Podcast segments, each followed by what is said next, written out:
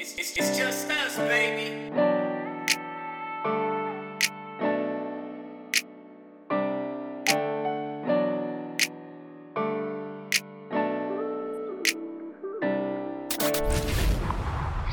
Cross the Streams podcast. Kip is here. Uh, new segment today, and I'm going to give you the background of it. The, the segment's called Maxed Out on Maxims. Maxed Out on Maxims.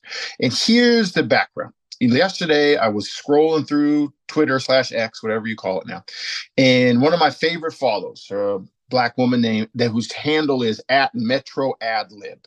She posted things people say that immediately let me know I don't need to listen anymore. Quote, slippery slope. And then she went off on what she does well. She's a, a lawyer. I usually listen to her when she's breaking down the latest charges against uh, people in the MAGA community.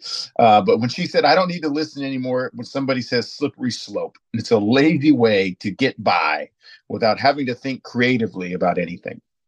So she says that I immediately screenshot it, and I don't know about everybody out there, but I have my own text groups. Right, we all have diff- four or five different text threads with groups, uh, and one of my personal think tanks is a text thread I have with Coach Chris Horton, uh, the head men's basketball coach at Warren Wilson out in North Carolina, and Coach Asim Rastogi, who's the head varsity b- girls basketball coach and assistant director of admissions. We've all bonded over the last four or five years.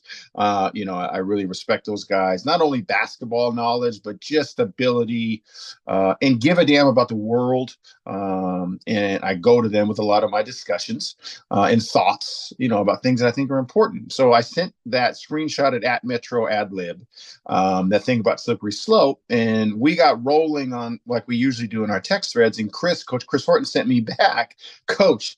That reminds you, me, of your hatred of the saying "high tides raise all ships." And it was an aha moment for me. And I, I went off via the text to the point that I, I think I was sweat texting. You ever been in that where you're just sending so many back and forth um, with your friends? You guys are all on a roll on a topic. I was sweating.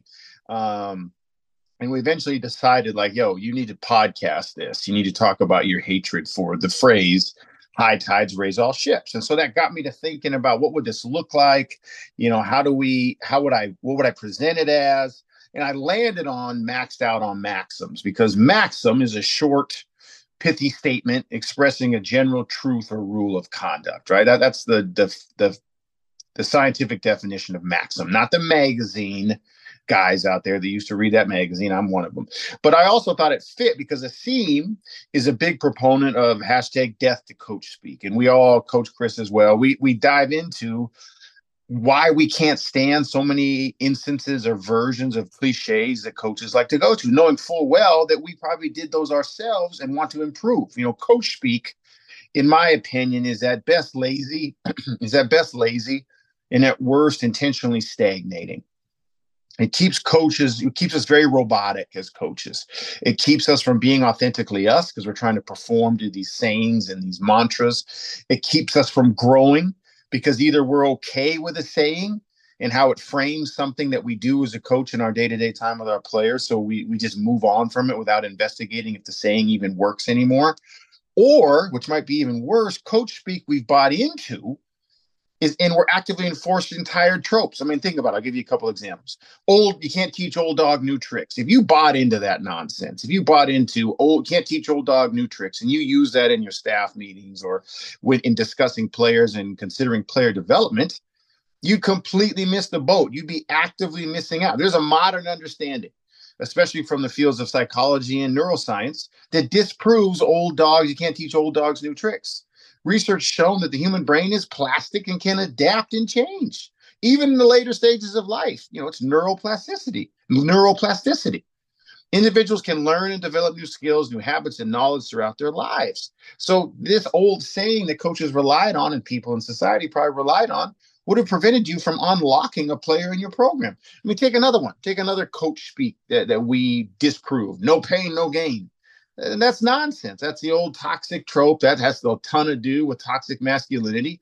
Because we know now from sports science that overtraining can lead to injuries, mental burnout, and that decreases performance. Recovery and rest are now, and rightfully so, platformed as essential components of effective training in athletes. So, maxed out on maxims is going to be my new segment, and I'll bring Kane on it when he has time to take on coach speak, to take on mantras, cliches, um, you know, things that we sometimes just say and act on that don't need to be acted upon anymore. Um, we're going to devote to challenging silly shit. Okay. So let's dive into this one that, that launched Max Out Maxims. High tides raise all ships it was 1963 is kind of the origin, agreed upon origin of this. Um, in Heber Springs, Arkansas, JFK, President John F. Kennedy, dedicated a new Greers Ferry Dam, a new dam project um, that the residents there for three decades had been pushing uh, to dam up the Little Red River to control flooding, generate electricity, and create new spaces for outdoor recreation. In his address dedicating the dam, Kennedy uh, flattered the Arkansas congressional delegation and praised the dam and also tied it to his new bold economic growth strategy. Um, he said, the projects like the Greers Ferry Dam, quote, produce wealth, they bring industry, they big job, they bring jobs. And then he concluded with one of the most famous lines of his presidency. Certainly not as famous as not ask not what you can do for your country, ask what you well, ask not what your country can do for you, ask what you can do for your country. But also attributed to him, and one of his most famous lines was a rising tide lifts all boats. And that spent a lot of time, actually, that kind of phrase, that maxim, a rising tide lifts all boats, uh, in the economic world, right? It's been used a ton in economic growth, income, income inequality discussions for really the last 40, for, last 40 years. Um, you can see it in the congressional record throughout the various presidencies and leadership of the country almost 300 times. But that doesn't mean it's true you know, frequency doesn't equal relevancy half the time, and frequency damn sure doesn't equal accuracy. Uh, so, factually speaking, let's dive into tides, right? Because I, also know before I dive into destroying this thing, tides are a real thing, right? Tides can be flood or rising tides, or tides can be ebb tides or falling tides. Sea levels themselves are being changed by oceans when those oceans are closer and closer or further away from the moon's gravity. So if you're facing the moon's gravity, the moon's gravity will pull the water one direction. When you're farther away, the water will go uh, a different direction. You know, it all depends upon how the Earth is facing, where the moon's at. There's science involved. Mariners, sea captains, shipping experts, they need to know tides. But was it actually meant for economics? Was it meant to be included in discussions around diversity, equity, inclusion, where you find it a lot lately? Um, I don't know. I don't know if that was the original intent, but I'm here today to talk about how it's been stated to me in my living experience so many times during the past 20 plus years of my time in college athletics. You know, a lot of the time, this phrase was used as justification when somebody, a direct report of mine, somebody that was my boss, was telling me to do less. Um, whether it's in recruiting, fundraising, character development planning, executing, travel planning, I, whatever. You guys know me. I'm a person that likes to embrace innovation. I like to just go do. And even if I hashtag fail quickly, I feel like there's strength in that quick process because I will take the next path with evidence of why the last one didn't work. Okay. I'm just I'm just gonna do things quickly, fail at them, and then go again in a different direction based on the lessons I learned. Rinse, repeat. Okay. And I'm not saying that every single decision decision I made throughout my time as a head coach in collegiate basketball was always the right one. No, I, am not that. I'm not that. I don't have that much hubris, right? But it was often the first. Per, I was often the first person to act. I was also the, often the first person person to adopt something, um, and it was often rooted in innovation and not adopted yet by others. So I'm moving first. I'm out. I'm going. Okay. And more times than I can count, honestly, I was asked to wait. I was asked to cease. I was asked to hold up, come back via KIP. High tides raise all ships. Nonsense. But it was never in terms of KIP, your innovation, your choices, your first to act, your willingness to be first is going to raise the rest of us. It was always framed as Kip, you going out there and trying new, trying different, trying it now is harming everybody. We need you to come back. I felt constantly being pulled back and having to wait for others. And that frustration mounted in me over the years. Um, many of my former assistants, Coach Chris Horton, now a head coach, can tell you these stories and vouch for me for being in the offices, being in the spaces where I was told by one direct reporter or another, hey, high tide raise all ships. And either they saw the wrinkling on my face, the sheer vitriol I have for that saying, or really in the last two to three years of my previous job, my immediate comeback was when somebody told me high tides raise all ships, my immediate comeback, and one that I will go to my deathbed in probably, is that only works. High tides only raise ships that are all anchored to the same stationary dock. I'm already out to sea. We are sailing. We aren't coming back. I've always chafed at the idea of being tethered to someone else, especially in areas or situations where I'm willing to take on something now, wear the results, and go at it again while someone else is still mired in the stagnation of fear of consequences. The analogy was never used to encourage others to adopt new. It wasn't used to encourage other others to grow. It wasn't used to encourage others to pull more of their own damn weight. It was always used to prod me or other innovators to slow down, revert, and regress to a standard below what I was operating at. Hell no. This isn't a thing. We can't do this. Um, and I really felt vindication today in deep diving this more and, and doing research. Um, I felt vindicated in my approach that that only is true. High tides only raise ships that are stationed at the same dock. Um, sea captains, maritime research, they want to set sail during high tides. Okay. High tides are often potentially dangerous if you're anchored. So sea, sea captains want to use high tides to get out of harbors and get onto their journey. You know, I, I think I think being anchored symbolizes restriction, missed opportunities, and it also doesn't allow you to navigate freely. High tides in maritime science, let's call it, allow captains the most freedom to move. Allow them to go. You can steer however you want to. It should be the time to encourage innovators to get out there and go. See what see what happens. It's not meant for sedentary fear. Um, there's a, there's a lot to be said for coaches and other people. This also applies to other p- businesses and career settings. Or let me go man. The high tide is not is in a lot of instances keeping me stuck here. I need to go um, I also think high tide is a is a version of either an intentional misdirection or learned helplessness on the part of administrators or um, direct over supervisors using it on somebody underneath them.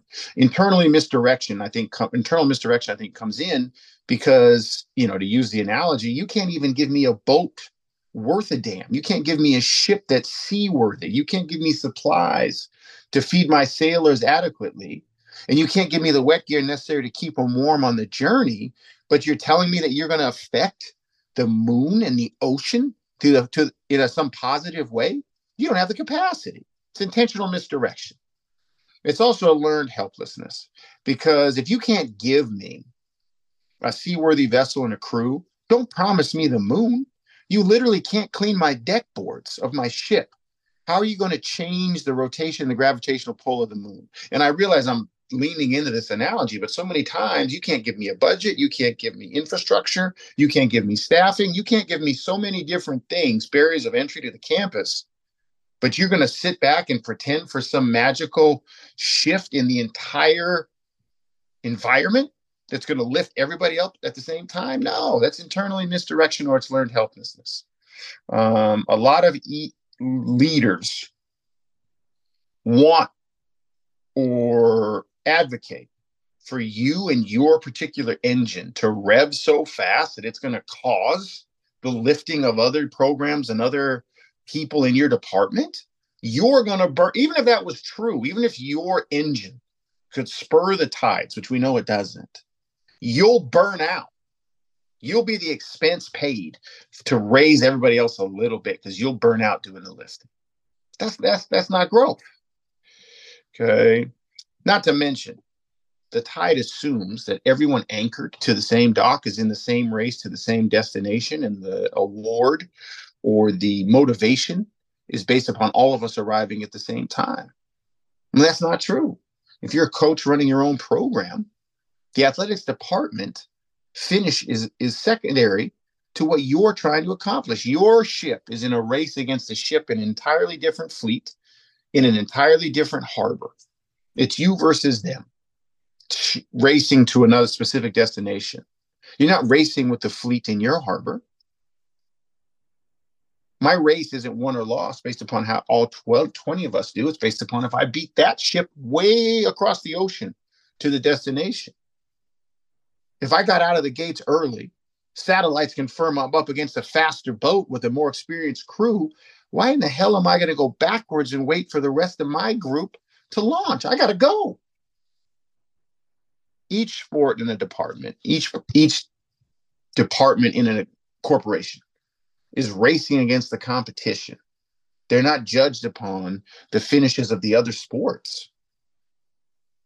The the the entire high tides raise all ships analogy doesn't work for the actual we're not raising up in the ocean we have to get somewhere across it now as I, as I wrap up my takedown of high tides raise all ships people are probably saying kip aren't you the teams of men guy? Don't you preach healthy manhood emotional fluency absolutely and i think i am embracing that because this analogy has been used to stagnate players and programs in teams of men as well.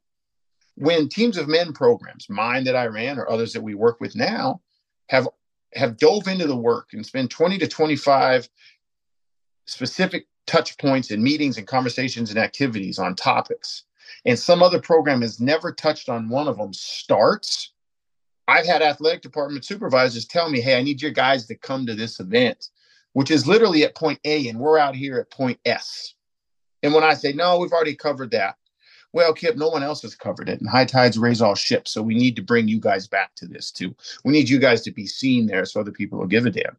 No, you should have made it mandatory for everybody else when we set sail on our journey of teams of men. When we brought up victim advocacy in August, why are we going to the first learning portion of that session in February? We're already ready to launch a Believe Survivors Night going forward with the knowledge we have. So no, I don't think Teams of Men excludes me from taking down high tides raise all ship. The point of a ship is not to just float. It's to sail, to take a journey, to move forward. High tides, at best, anchor you to cement, raise a little few, a few feet higher. We want to leave the harbor and go chase something. Uh, so I want us with this maxed out on Maxim segment don't just critically evaluate high tides raise all ships. Yeah, start there with me today. But I want you to advocate for genuine support and recognition through language because words matter in your life. Like, why are we saying the things we say? Are they actually true? And if they're not, by repeating them over and over, we're not moving forward. We got to be, we're maxed out on these maxims. Let's learn new things and say new things. Cross the streams.